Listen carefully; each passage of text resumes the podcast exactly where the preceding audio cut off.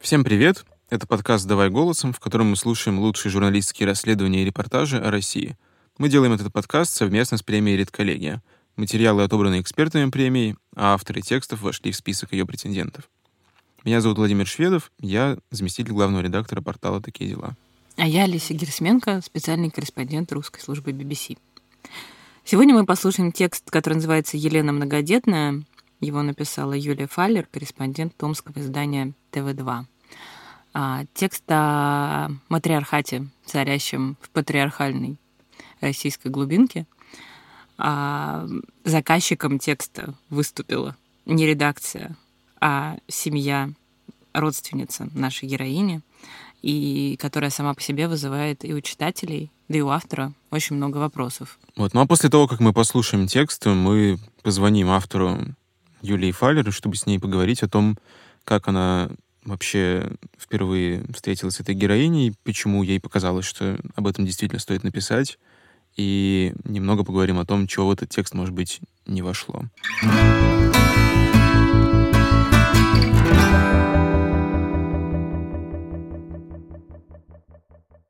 Сорокалетняя Елена Заяц родила 13 детей, взяв еще одного из роддома, где рожала дочь.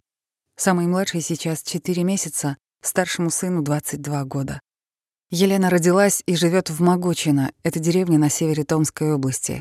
Добраться до деревни можно только переплыв через реку Обь на пароме. Каждый день сюда едут люди, чтобы посетить Никольский женский монастырь.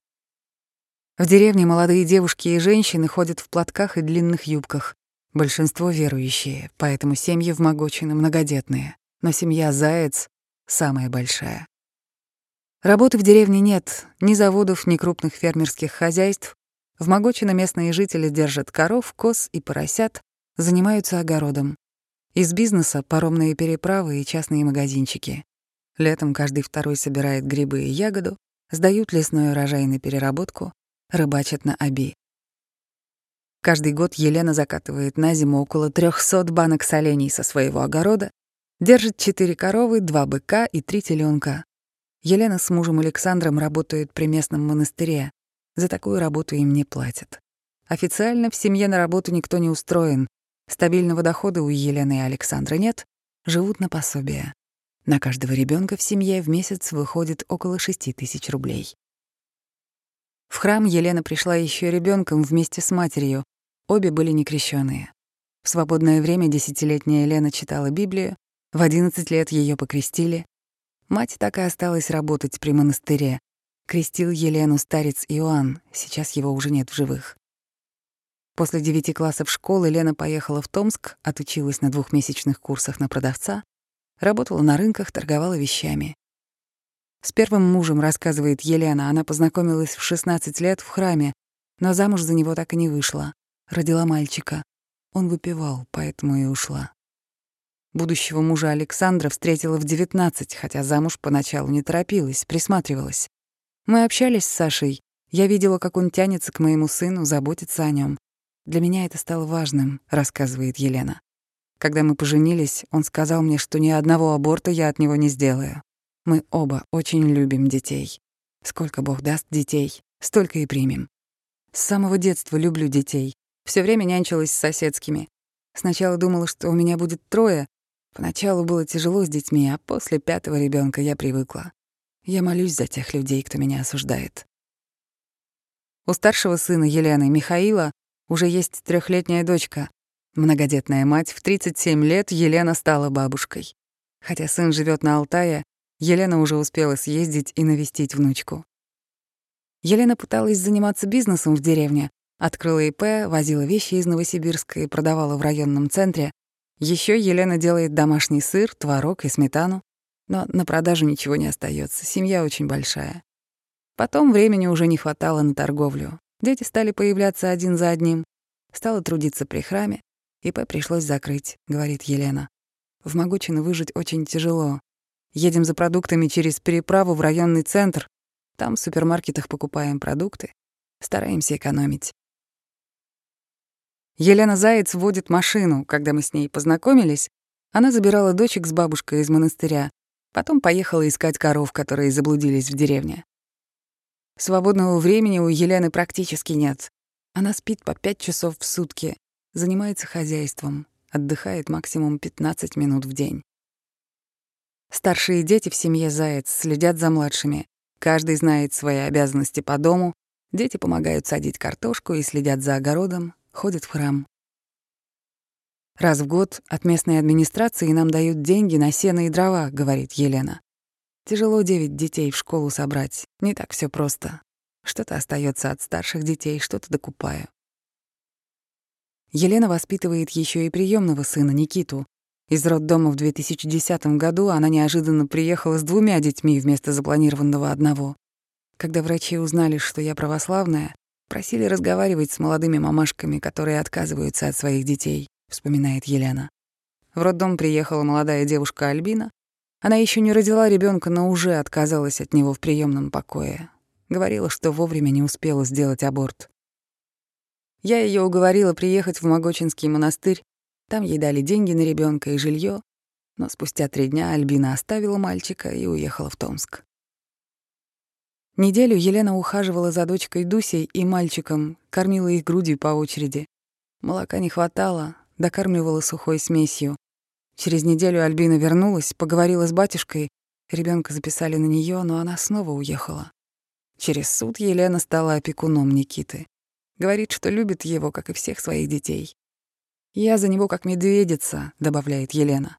«Я бы всех детей забрала, так как очень люблю детей». Последнюю дочку Елена Заяц родила в 2020 году в подмосковной Балашихе. Молчановские врачи мне ставили грыжу и не хотели заниматься ей.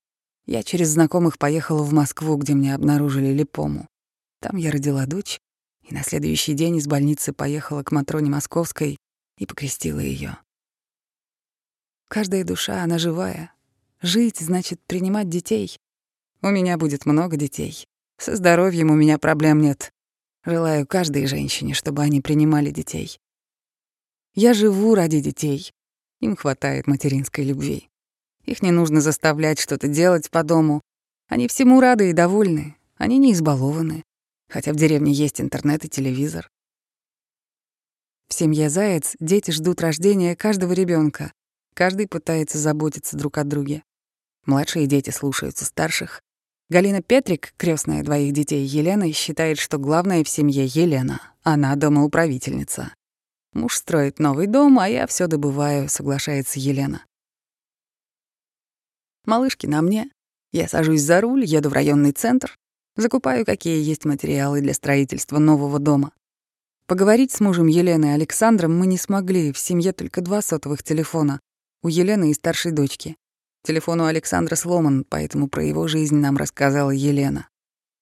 41-летний муж Елены Александр Заяц занимается хозяйством. Где-то рыбу поймает, в тайгу на охоту съездит, садит огород. Александр родился в соседнем поселке. После службы в Чечне в 1999 году Александр пошел работать на пилораму в Нарге. Зарплату задерживали, потом пилораму и вовсе прикрыли, не заплатив. Сейчас ему доплачивают около трех тысяч рублей в месяц за службу в Чечне. Дети маленькие, Саша одних в школу увез, других привез. У нас же нянек нет, сетует Елена.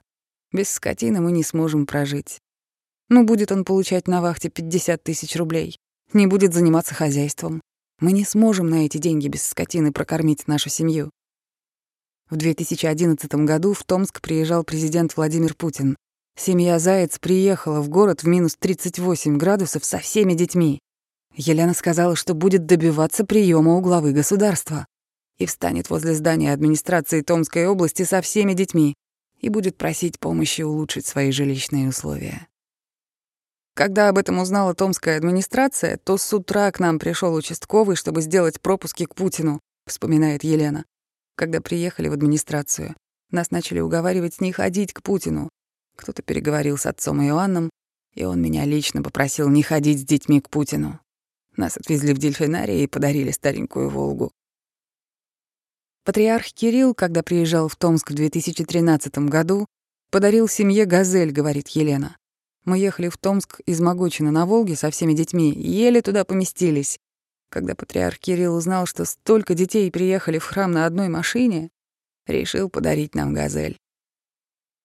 В ветхом доме площадью 72 квадратных метра живут 12 детей.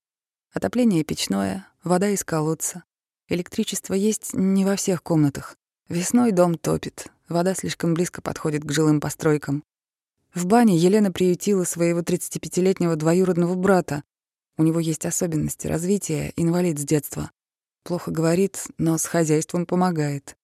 Семья верующая. Иногда бывает, что батюшка кого-нибудь благословит жить к ним в дом. Они не отказывают. Многодетная семья строит новый дом пару месяцев, но готовились к строительству много лет. Лишних денег на стройку не было. По словам Елены, построить новый дом в Могочино сложно из-за отсутствия стройматериалов. Приходится привозить груз по Аби на пароме. Цены не маленькие, для многодетной семьи практически неподъемные. Семья строит дом из специальных стеновых блоков, сибита. Нужно успеть до зимы довести строительство до крыши. «Власти от нас откидываются», — говорит Елена. «Почему не помочь такой семье? Мы стараемся, живем трудами. Держим большое хозяйство. У нас маленький дом. Делать уроки невыносимо. Малыши мешают старшим детям. В районной соцзащите выделили 30 тысяч рублей на одну машину Сибита, но этого недостаточно. Строим дом своими силами, занимаем деньги у знакомых. За две машины Сибита мы отдали 66 тысяч рублей.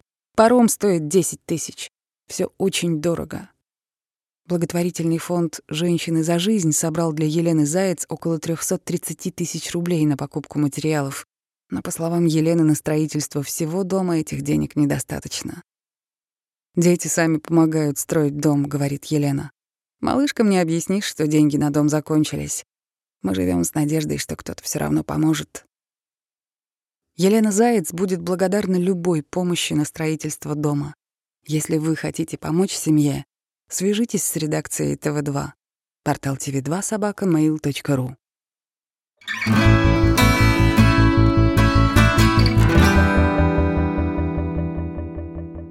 Мы послушали текст Елены Многодетная, который вышел на портале ТВ2.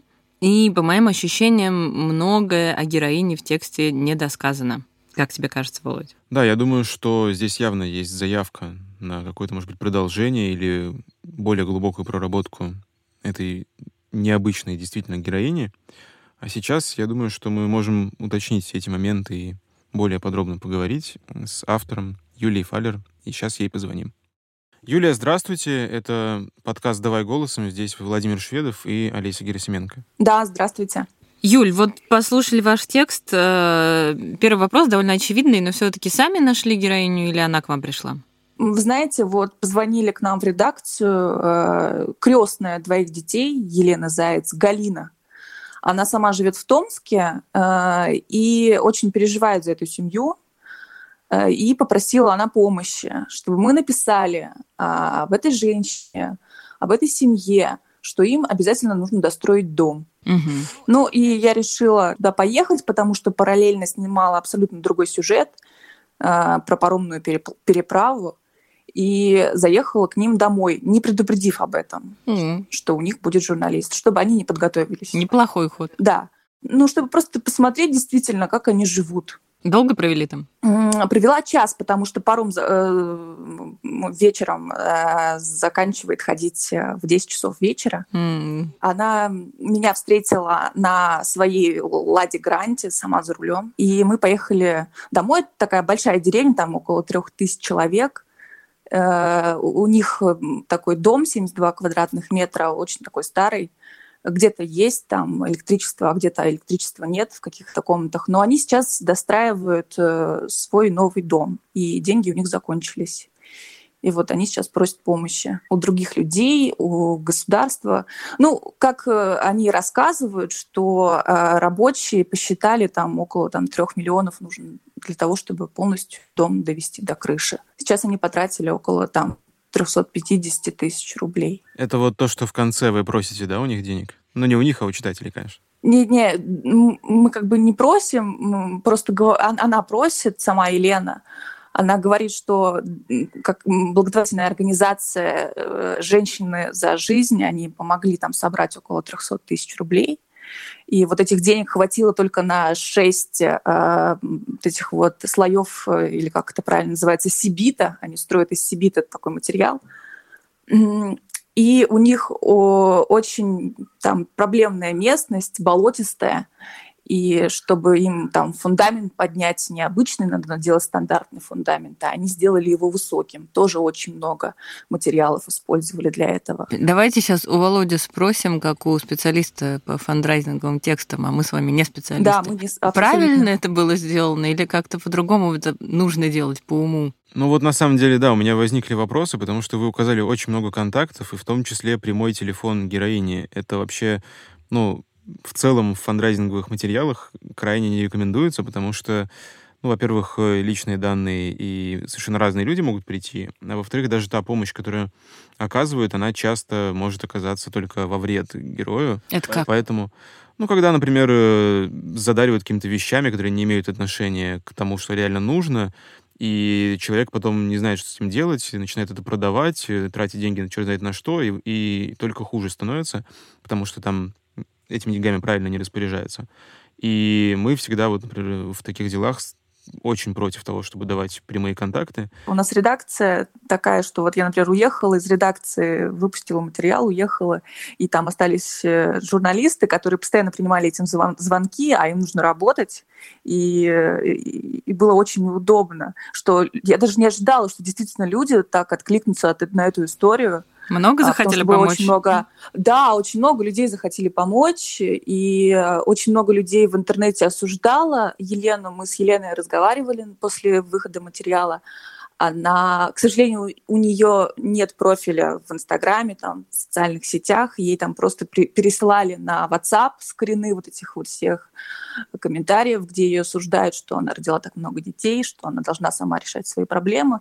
Но так как у нее вот это вот, она живет в этом мире, и вот у нее такой способ вот выживания. А она говорит, что, к сожалению, не может всем ответить, но всем желает только добра. Ну вот если у вас такие возможности ограниченные, почему вы решили не оставить просто почту редакционную и уже там фильтровать постепенно? А, ну, э, я оставила почту, и на всякий случай телефон редакции замечу, что я вот не пишу фандрайзинговые тексты, и обычно нет такого отклика у людей. Ну, понятно, а, то есть вот для вас это было... Как будто это, сработало. Это была неожиданность, да. что оно все так получится, как, да? Ну, выстрелило очень сильно, ага. Ну, я еще думаю, что на самом деле у ТВ-2 же довольно известная активная аудитория читательская. Они привыкли чуть что приходить, звонить. Это очень хорошо, это плюс да, вашего портала, вашего СМИ. Вот. Поэтому я думаю, даже если по телефону-то и не написали, все равно вам звонили. А что, а что с фондом, ну, да? Это... Что за... Вот вы как-то очень вскользь его упоминаете, а, как правило, если фонд где-то Да, потому что фонд московский, да, фонд московский, и э, я вот упомянула только после того, как э, вышел этот материал, наши же читатели, они очень активны, они наоборот указали, что э, уже собирали, оказывается, деньги. Я перепроверила информацию, да, действительно собирали, это около 300 тысяч рублей. И они действительно пошли в дело. Они вот достроили вот этих вот шесть слоев Сибита, э, им хватило. А дальше денег не хватило. Ну, то есть это не то, что вот, местный поэтому... фонд, который как-то вел нет, нет, нет, нет, нет, неправильно. Если бы, да, нет, если бы это был местный фонд, я бы, конечно, бы перепроверила информацию, но так как фонд был московский, и я получила уже информацию про него после выхода материала, я добавила вот э, ссылку, чтобы как бы читатели были в курсе, что да, действительно, этой семье уже mm когда-то деньги Но собирали. Сама героиня не упоминала про то, что... Сам, да, при том, что я задавала у нее вопрос, кто вам вообще помогает. Вот. Э, и она вот не упомянула название этом, этого фонда. Юля, спрашивали вот, у нее ага. до появления комментариев в сети про там, осознанную многодетность. Чувствует ли она какой-то разлад между тем, что ну, сама выбрала родить? С вами она об этом говорила. Я понимаю, что пожелание там комментаторам всех благ это хорошая христианская позиция, но может она что-то еще добавила к этому? Вы задавались, угу. когда у них там дома сидели? Угу. Ну, я вообще, вы знаете, я вот у нее спрашивала, задала вопрос, почему у вас так много детей. Она вот на этот вопрос даже обиделась. Угу. А как вы поняли, что обиделась? Ну, она начала мне говорить, что я говорит, не понимаю этих людей, кто мне задает такие вопросы, потому что она очень сильно любит детей, и что ей не позволяет э, вера, и что если она живет со своим мужем, то она должна рожать. Ну да, такой христианский фундаментализм. Да, мне хотелось вас спросить, Юлия, вот муж, угу. собственно, его как-то очень мало в тексте, то есть несмотря на то, что вроде да, бы очень... семья патриархальная, по идее, должна быть в деревнях в российских, так, по умолчанию, а здесь его вот там буквально вскользь пару абзацев. Почему? Ну вот смотрите, даже когда я приехала, я даже не, не сперва не, не заметила мужа, потому что рассказывала все, показывала мне исключительно Елена. Как я поняла, Елена, она все вопросы решает в семье. Она вот, если нужно где-то материалы заказать, куда-то ездит постоянно, а, договаривается, пишет там письма, обращения. Ну, то есть сама как-то пытается вот э, решить эту проблему. Вот с Александром я хотела поговорить по телефону. Э, я попросила у Елены его телефон. Как выяснилось, у Александра телефон сломанный, э, и... И не особо ему нужен. Поговорить мне... Да, я не особо ему нужен в семье, так как Елена все привыкла сама решать, то он говорит, ну давайте я про него сама расскажу. А, и ну, я разговаривала еще с крестной э, вот этих вот двоих детей. Она говорит, что да, самое главное в доме, дома управительницы это Елена. То есть матриархат российской деревни, а не патриархат. Угу. А, Юль, смотрите, вот на самом деле так интересно рассказываете, а текст, на мой взгляд, получился все-таки недокрученным. То есть вот именно это такой расцвет, такая очень угу. колоритная, фактурная героиня действительно в расцвете матриархата, при том, что с очень с такими традиционными воззрениями. А угу ну, как-то вот она... Ну, не, вот вы рассказываете интереснее, чем написали. Как думаете, почему? Э, не знаю, может быть, потому что некоторые моменты как-то не хотелось уходить вглубь, так как она очень много рассказывала про этого старца, которого уже нет в живых, и она вот связывает, э, связывает всех своих детей, которые у нее есть, тем, что он ей предсказал. Вообще, он предсказал ей иметь 20, ну, вот что у нее будет 24 ребенка. Так вглубь очень хорошо, прекрасно. Мне кажется, как раз это и интересно было читателям. На роду у нее вот написано, что у меня будет 24 ребенка. И вот как он говорит, так жизнь ее и идет. Там вот еще интересные вещи, это э, эти все высокопоставленные подарки. Мне тоже это как-то внимание да, привлекло. Там то Кирилл, патриарх, то Путин, там, да. правда, не дошла до Ну, него. просто, понимаете, сама такая вот картинка очень интересная. Она в минус 38 в 2011 году едет со всеми своими детьми на машине встречаться с э, Владимиром Путиным, чтобы как-то просить э, улучшить свои там жилищные условия. А вы не а спрашивали а не это? Не спрашивали у нее, как она пришла к этой идее? Ну, ну все-таки вот, не все деревенские жители говорят, а у нас в, в столицу Путин приезжает, регионы поедут. Но она, я вот она говорит, ну как не помочь такой семье? Мы же в трудах живем, а, мы же работаем у нас так много детей. Путин же за многодетные семьи. Вот почему он нам не помогает? Она мне очень нравится тем, что мне абсолютно, мне кажется, нет, вот именно потому, как вы правильно говорите, что она в своем мире живет, не пересекающимся с нашими и с каким-то еще, и у нее нет вот этих границ, ну, а почему бы не попасть Путину на прием? Пойду, скажу ему, да, вот у нее где-то он вместе mm-hmm. со старцем, мне кажется, и, и, и, и, и да, и Путин старец, и, и, и может он поможет, а тут и фонд еще есть. В общем, это как-то mm-hmm. не использование даже действительности, да, а по-другому в ней другое существование в ней совсем. Поэтому вот комментарии на тему того, что она хочет за наш счет там вырастить детей, они тут не работают, наверное. Скажите, Юлия, а вот вы как-то продолжите вести вообще эту историю? Ну, вообще интересно, потому что многие люди, они откликнулись, и вот Елена, она, она до сих пор продолжает со мной общаться и рассказывает, что да, действительно кто-то звонит, э, кто-то там деньги перевел да, интересно, как, чем дело-то закончится. Дом-то надо достраивать до зимы. Дело закончится 24 детьми. Она, ну, она сама... Она а текст... вы знаете, что она сама родила? Она всех детей, вот 13 детей, это не кесарево сечение, она вот всех сама самостоятельно. И в 40 лет, ну, просто вот по показаниям медицинским, там обычно женщинам там, э, там кесарево предлагают, а она вот сама, у нее, она очень здоровая женщина, она вот такая вот у нее там практически нет проблем со здоровьем. Кровь с молоком. Да, кровь с молоком, вот именно. Ага. Спасибо, Юль, большое. До свидания. Всего доброго.